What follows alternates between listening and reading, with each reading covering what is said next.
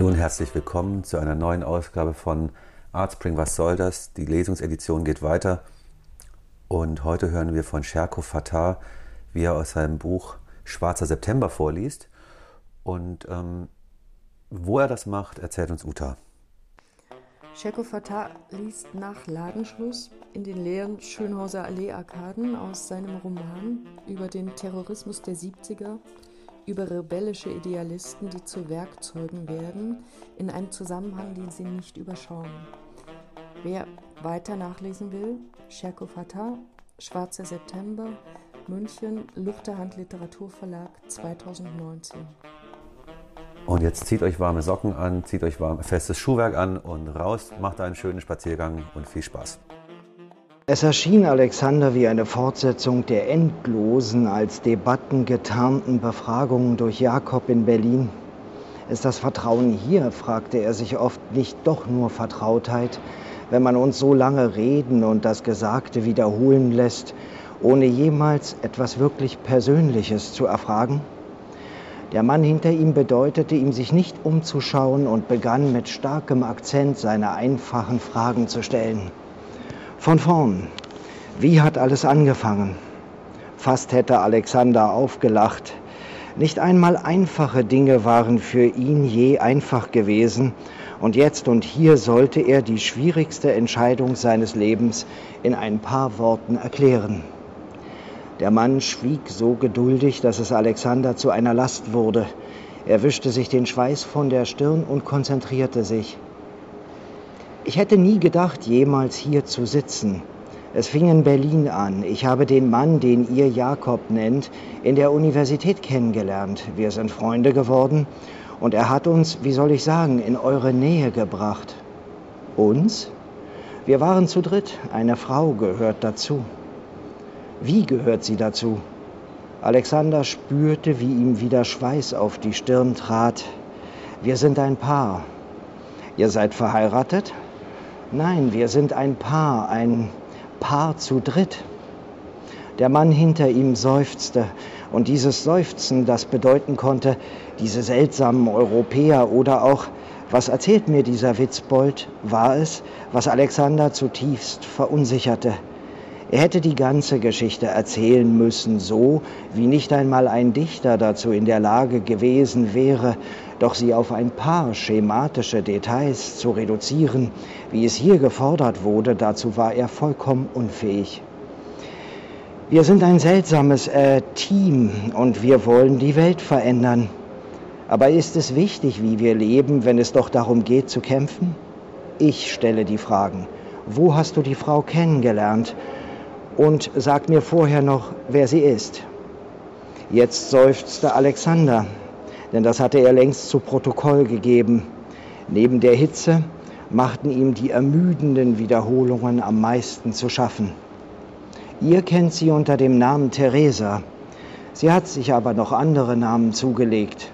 Gut, gut, mach weiter. Ich habe sie 1973 in Berlin kennengelernt. Wo in Berlin? Wie soll ich das beschreiben? fragte sich Alexander. Jedem, nur nicht diesem Typen in seinem Rücken, hätte er es gern erzählt. Er hätte gesagt, zwischen den weißen Strahlen aus den Wasserwerfern war sie, in seinen vom Tränengas verklebten Augen, die schönste Frau weit und breit. Als ich sie da im spätnachmittäglichen Licht aufrecht dahinschreiten sah, war die Demonstration für mich vorbei. Vor einer dieser uralt wirkenden Kreuzberger Kneipenkellertüren blieb sie stehen und wischte sich mit einem in bemerkenswerter Voraussicht mitgebrachten feuchten Tuch das Gesicht ab. Ich stellte mich, meine Blindheit nur mehr spielend, dicht vor sie und bat sie um das Tuch.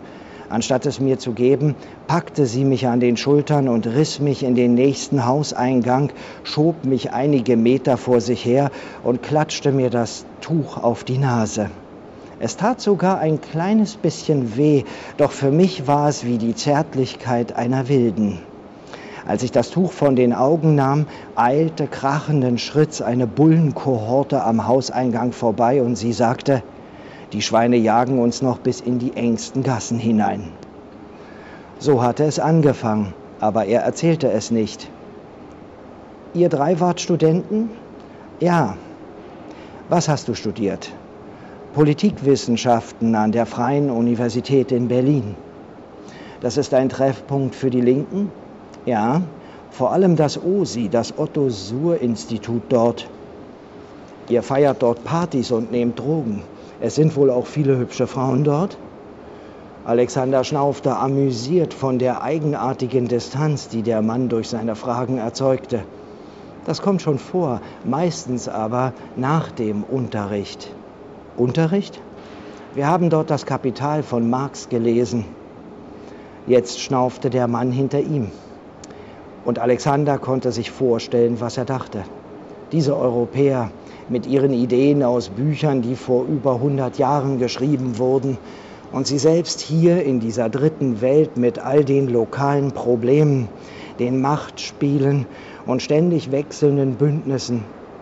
Alexander ergriff das Gefühl der eigenen Nichtigkeit in den langen Monaten als Werkstudent, umgeben von Leuten, die sich von der Frühstücks- zur Mittagspause und danach zum Feierabend schleppten, hatte er diese Vergeblichkeit öfter gespürt, die nackten, sachlichen Uhren in den Werkhallen erschienen ihm wie eine Metapher dafür.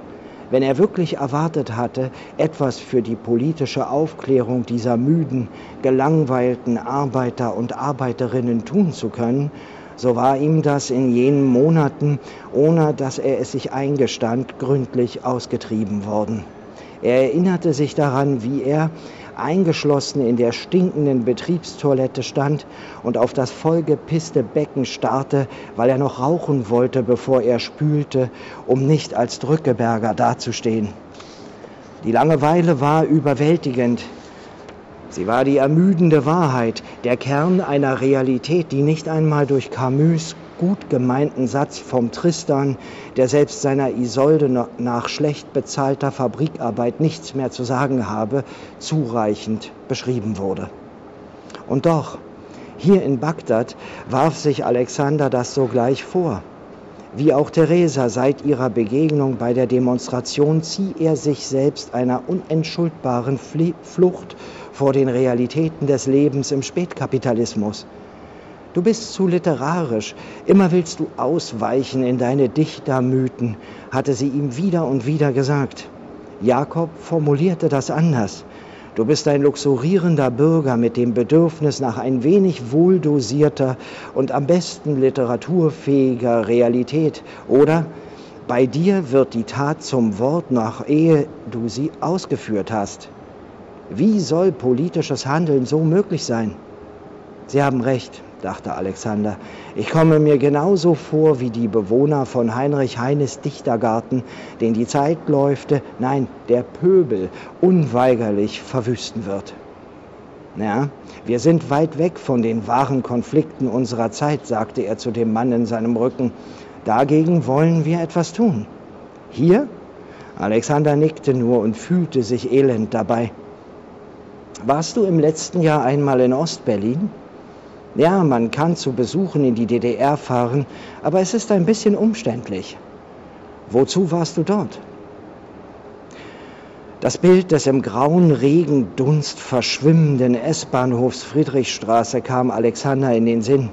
Von Bagdad aus erschien es ihm wie ein Überbleibsel aus längst vergangener Zeit, ein schwarz-weißes Kriegsbild, nicht zu seinem Leben gehörig, die Tür zum Raum stand wohl immer noch offen, denn von fernher drang der Gebetsruf herein. Ich bin dort gar nicht über die Grenze gegangen, sagte Alexander versonnen. Der Mann reagierte nicht darauf. Wo bist du über die Grenze gegangen?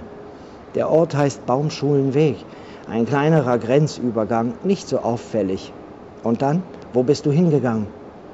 Jakob hat mich beauftragt, die Pässe zu holen. Wieso hat er dich dafür ausgesucht?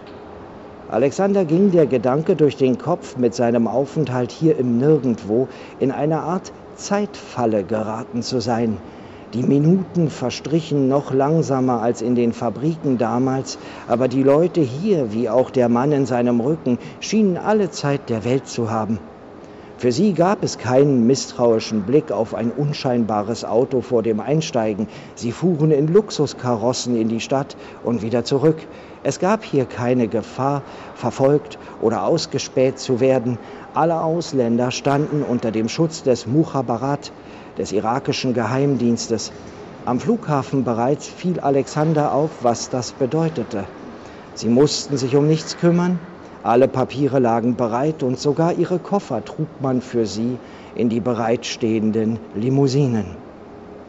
Diese Sicherheit ermöglichte allerdings auch endlose Verhöre wie dieses, die nichts Neues erbrachten, jeden, der sie durchstehen mussten, musste jedoch zermürbten. Ich glaube, er vertraute mir einfach, sagte Alexander. Warum hat er nicht die Frau geschickt? Ich weiß es nicht. Hast du ihn nie danach gefragt? Nein. Gibt er die Befehle? Wieder so eine Frage, deren Sinn er nicht verstand. Alexander versuchte, sich daran zu erinnern, wie es dazu kam, dass er losgeschickt wurde. Theresa war den ganzen Tag in der Uni, nachdem sie die Nacht zu dritt in der Wohnung verbracht hatten.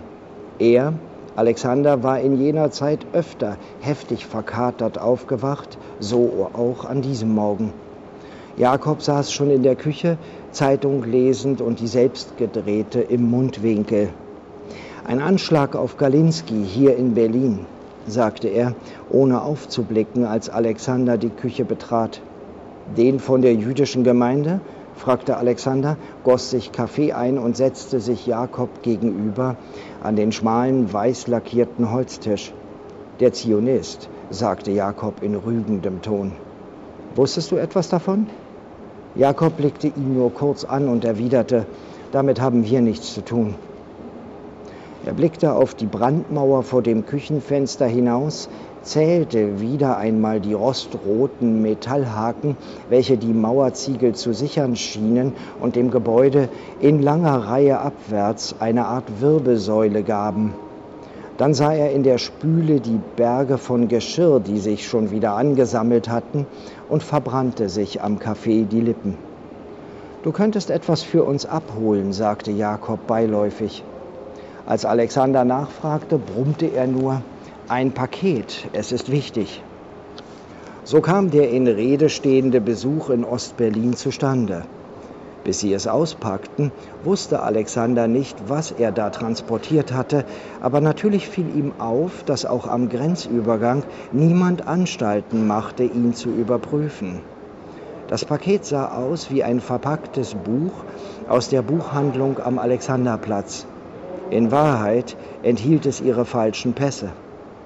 Wie es genau funktionierte, wer die Grenzsoldaten wann informierte oder ob es irgendein geheimes Merkmal des Paketes gab, hatte Alexander nie herausbekommen. An jenem Morgen in der Küche fragte er nicht weiter nach, sondern nickte nur stumm. Zunächst musste er ein Visum beantragen, denn, so erklärte ihm Jakob, von dieser Seite des eisernen Vorhangs aus musste alles ganz normal aussehen.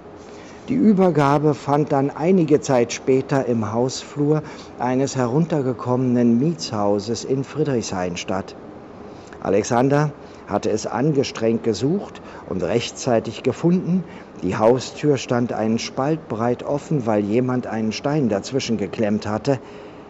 Als Alexander den Hausflur betrat, flüsterte eine Männerstimme aus dem Aufgang zum Seitenflügel kein Licht. Alexander verharrte vor den Briefkastenreihen, hörte sich nähernde, leise Schritte und griff rasch zu, als ihm das kleine Paket auf die Brust gedrückt wurde. Der Mann verschwand durch die offene Haustür, ohne dass Alexander sein Gesicht gesehen hätte. Das Abenteuer dieser konspirativen Begegnung war also schnell vorüber. Deswegen hatte sich ihm jene kurze Reise auf die andere Seite des eisernen Vorhangs nicht eingeprägt. Das Paket in der Innentasche seines Jacketts irrte er noch lange durch die Straßen im Friedrichshain. Es dunkelte bereits. Er betrachtete die seltsam leeren, dunklen Straßen. Es war Oktober und man konnte den nahenden Winter schon riechen. Die vielen Kohleöfen in den Häusern sorgten dafür, er eilte an abblätternden Altbaufassaden vorüber stolperte auf dem schadhaften Gehweg.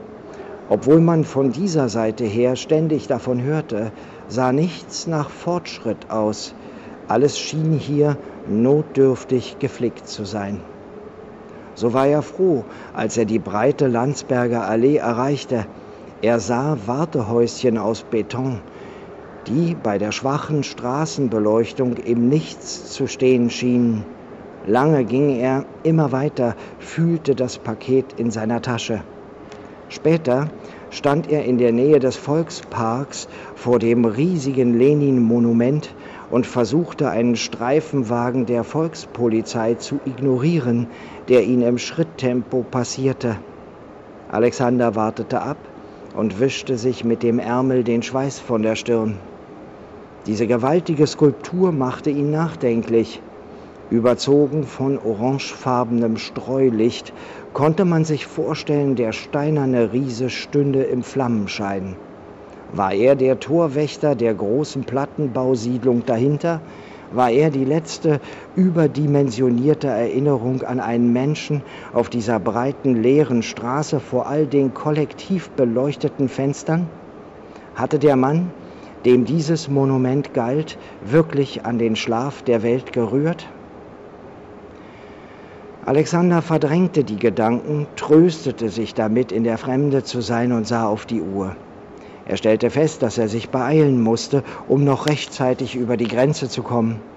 Jakob hatte ihm alles so gut beschrieben, dass er keine Schwierigkeiten hatte, den S-Bahnhof Friedrichshain zu finden, mit wenigen anderen Fahrgästen fuhr er im Schummerlicht zum Treptower Park und am Plenterwald vorbei, sah das Riesenrad, das sich noch immer drehte, nahe der dunklen Spree. Vergeblich hielt er nach dem weißen Futuro-Haus Ausschau, einem kühnen, modernen Bau, der aussah wie ein UFO. Nur wenn Alexander im Ostteil war, auf einer dieser S-Bahn-Holzbänke saß und dem Rattern lauschte, machte er sich klar, dass viele dieser Waggons noch aus den 30er Jahren stammten, obwohl es solche auch im Westteil noch gab. Dem Mann in seinem Rücken hätte er gerne gesagt, Immer wenn ich im sozialistischen Teil der Stadt war, bekam ich ein Problem mit meiner historischen Situation denn ich fühlte mich, als hätte man mich in die Zukunft eingeladen, aber in der Vergangenheit empfangen. An der Station Baumschulenweg stieg er aus und ging den Rest des Weges zu Fuß. Wieder eine dunkle Straße, linke Hand die geschlossene Kaufhalle und in der Ferne, auffallend hell und kalt beleuchtet, der Grenzübergang, der auf der anderen Seite Sonnenallee hieß. Woher kamen diese Pässe? Das wisst ihr besser als ich. Der Mann machte eine Pause. Am Geräusch erkannte Alexander, dass er sich etwas aufschrieb. Du weißt es also nicht. Nein, Jakob hatte es organisiert. Vielleicht lief es über unsere Frankfurter Verbindung. Frankfurt? wiederholte der Mann, und es hörte sich an, als wäre ihm dieser Name vollkommen neu.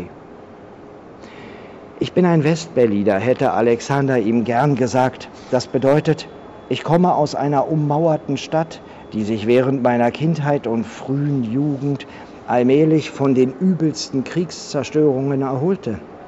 Ich habe noch in Kriegsruinen gespielt, unter Schutt und Balken Vorkriegshüte und Patronenhülsen gefunden. Trotz all des Aufbaus war das auch eine erstarrte Stadt, die erst vor ein paar Jahren von einer politischen Bewegung erfasst wurde. Ansonsten ist diese Stadt weitgehend eine kulturelle Wüste. In den Händen von Spekulanten und Politikern, die ganze alte Stadtviertel verfallen lassen und abreißen wollen, um sie teuer und autofreundlich betonieren zu können.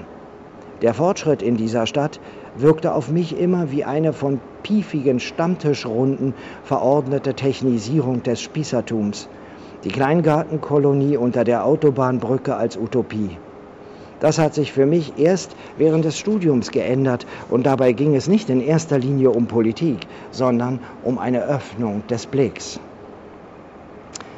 Auch in Frankfurt waren die alten Häuser im Westend schon besetzt, und wenn die Spekulanten ihre Bullenhorden schickten, konnten die wenig machen, so sehr diese empörten Klobrillenbärte ihre dumpfe Normalität und Ordnung auch herbeizuknüppeln versuchten. Dort widerstand man und schlug zurück. Und man lernte die richtigen Leute kennen. Jakob suchte sich in Bockenheim eine billige Wohnung, trieb sich aber im Westend in den Kneipen und bei den Demos herum. Er erzählte uns von linken Buchhändlern, Verlegern, revolutionären Zellen und der Notwendigkeit, aktiv zu werden. Es ging um neue Strategien des Kampfes. Keine ETA, IRA oder RAF, keine Untergrundarmee, sondern ein dezentrales Netzwerk aus Menschen mit Überzeugungen. Leute, die nicht im Untergrund verschwanden, die ihren Untergrund vielmehr bei sich trugen, ein normales Leben führten, aber bereit waren, diese, bürgerlichen, diese bürgerliche Identität für den Kampf aufzugeben. Das ist eine, wie Jakob oft sagte, Privatisierung des Kampfes. Du nimmst den Kampf in dich auf, die Verhältnisse tanzen in dir. Die Pässe waren der Ausweis dafür, dachte Alexander. Durch sie konnten wir zu Touristen werden, ohne unsere Zeit am Strand zu vertrödeln. Diese Pässe beflügelten uns buchstäblich. Gleich darauf rechtfertigte sich Alexander innerlich für seine Abenteuerlust. Immer, wenn er mit sich selbst ins Gericht ging, sah er Jakob vor sich. Immer stand er, Alexander, im Verdacht, die Sache zu verraten, an seine genüsslich durchlebten Stimmungen, ja, schon allein durch seinen literarischen Blick auf das Leben. Wie schon oft fragte er sich auch hier wieder, wie Menschen ohne diesen Blick überhaupt leben konnten. Wie konnten sie einer Sache, über die sie selbst kaum noch sprachen, ohne sichtbare Inbrunst dienen, einfach weil sie sich ihr verschrieben hatten? Wie konnten sie das Verstehen von Zusammenhängen einer Konspiration opfern, unter der er von Anfang an gelitten hatte? Wie ein blinder Maulwurf durch ein unbekanntes Höhlensystem zu kriechen und immer nur die wenigen Zentimeter vor der eigenen Schnauze zu kennen, Konnte das beseelend sein? Genau so jedoch kam ihm vor, was sie taten, auch wenn der dunkle Bau hier in der gleißenden Wüstensonne lag. Du als Deutscher, sag mir, was du vom Anschlag während der Olympischen Spiele vor ein paar Jahren hältst. Das konnte nur eine Testfrage sein, auf die er wahrscheinlich so phrasenhaft wie möglich hätte antworten sollen. Alexander aber ohne zu wissen warum, bemühte sich um Ehrlichkeit. Die deutsche Polizei ist blamiert worden. Das hat mich gefreut. Der Kampf der Palästinenser wurde weltweit wahrgenommen. Insofern war diese Operation erfolgreich. Aber, du meinst, sie hat der Sache auch geschadet? Ja, weil sie es den Feinden unserer Sache zu leicht gemacht hat, die Palästinenser zu verteufeln. Man darf die Sentimentalität der Menschen nicht unterschätzen. Sie kann leicht in Abscheu und Wut umschlagen. Eine Flugzeugentführung ist relativ schnell vergessen, aber etwas wie München nicht. Was meinst du, woran das liegt? Alexander nagte grübelnd an seinem Daumen. Dann hob er den Kopf und sagte, es gibt keine Fernsehkameras in den Flugzeugen. Das ist es. Du bist ein Taktiker denkst an die öffentliche Wirkung unserer Aktionen, denkst du aber auch an unseren Kampf? Kurz sackte Alexander in sich zusammen. Seine Gedanken schweiften ab. Er dachte zurück an lange Diskussionsrunden in Frankfurt und Berlin, die sich um eine anscheinend vor allem für ihn beunruhigende Frage drehten. Wie umgehen mit der historischen Schuld im revolutionären Kampf? Und immer war das Ergebnis klar und wurde zugespitzter formuliert, je später der Abend wurde und je mehr Alkohol geflossen war. Wir Deutschen dürfen uns durch die Verbrechen unserer Elterngeneration an den Juden nicht knechten lassen. Ein moralischer Zweifel in dieser Frage wäre die perfideste Untergrabung des Kampfes gegen den Imperialismus. Die Zeiten haben sich geändert, aber nicht der Frontverlauf. Dieselben Leute, die damals jene Verbrechen begangen haben, schrien heute Demokratie und benutzten die deutsche Schuldfrage als Argument dafür, neues Unrecht zu begehen und geschehen zu lassen. Bemüht, seine Entschlossenheit unter Beweis zu stellen, antwortete Alexander, der Zionismus ist gerade hier im Mittleren Osten die Vorhut des Imperialismus. Wir alle wissen das. Und Israel beweist das durch die Besatzungspolitik und die Bombardierung von Flüchtlingslagern immer wieder aufs Neue. Deutsche haben das Unrecht, das hier geschieht, mitverursacht. Auch deshalb kämpfen wir hier. Und wenn die Weltöffentlichkeit die wahren Verhältnisse verschleiert, dann müssen sich die Schwachen, die Opfer dieser brutalen Expansions- und Kriegspolitik, Gehör verschaffen. Aktionen, die internationale Aufmerksamkeit erregen, sind also gerechtfertigt. Du und deine schöne Frau waren mit dem Herumreisen und den Kurierdiensten bisher ganz zufrieden, glaube ich. Daher meine Frage an dich. Würdest du jemanden für deine Überzeugungen töten? Der revolutionäre Kampf kann das erforderlich machen. Würdest du? Wenn ich müsste, würde ich, würdest du, jetzt und hier. Alexander schwieg. Nach etwa einer Minute hob der Mann hörbar die Stimme. Wenn ich es dir befehlen würde, jetzt würdest du. Das Ja lag ihm auf den Lippen, und doch sprach er es nicht aus. Alexander wartete und dachte dabei, wie immer warte ich ab. Er atmete schwer. Wir sind hier fertig, du kannst gehen.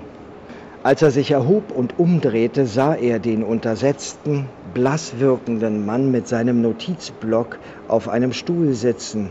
Es war der Meister persönlich, der Flugzeugjongleur, ein weltweit Gejagter, der ihn keines Blickes würdigte, als Alexander den Raum verließ. Warte, sagte der Mann, als Alexander schon am Ausgang war, die Augen zusammengekniffen wegen des hellen Sonnenlichts, das draußen herrschte. Er blieb stehen und wandte sich um. Der schnauzbärtige Mann, der aussah wie ein Buchhalter, stand kaum erkennbar im Schatten des schmalen Gangs. Die ganze Welt hat sich verschworen, uns zu den von allen geprügelten Hunden zu machen, die wir nicht sein wollen. Die wollen uns büßen lassen für ihre dreckige Geschichte, für ihre Verbrechen. Verstehst du das? Alexander nickte. Wir sind die Opfer, nicht nur der Alten, sondern auch von euch Jungen. Aber wir stehen auf eurer Seite, wir kämpfen für eure Sache. Alexander konnte erkennen, wie der Mann kurz den Kopf schüttelte und den Blick senkte. Manche sagen, wir hätten kein Recht, Unschuldige zu töten. Sie beklagen das Verhalten unserer Kämpfer und Kämpferinnen gegenüber den Geiseln in den Flugzeugen oder anderswo. Aber was geschieht hier? Und wie anders könnten wir das den Leuten in Europa, in den USA klarmachen, sie daran erinnern? Ich weiß das, sagte Alexander aus voller Überzeugung.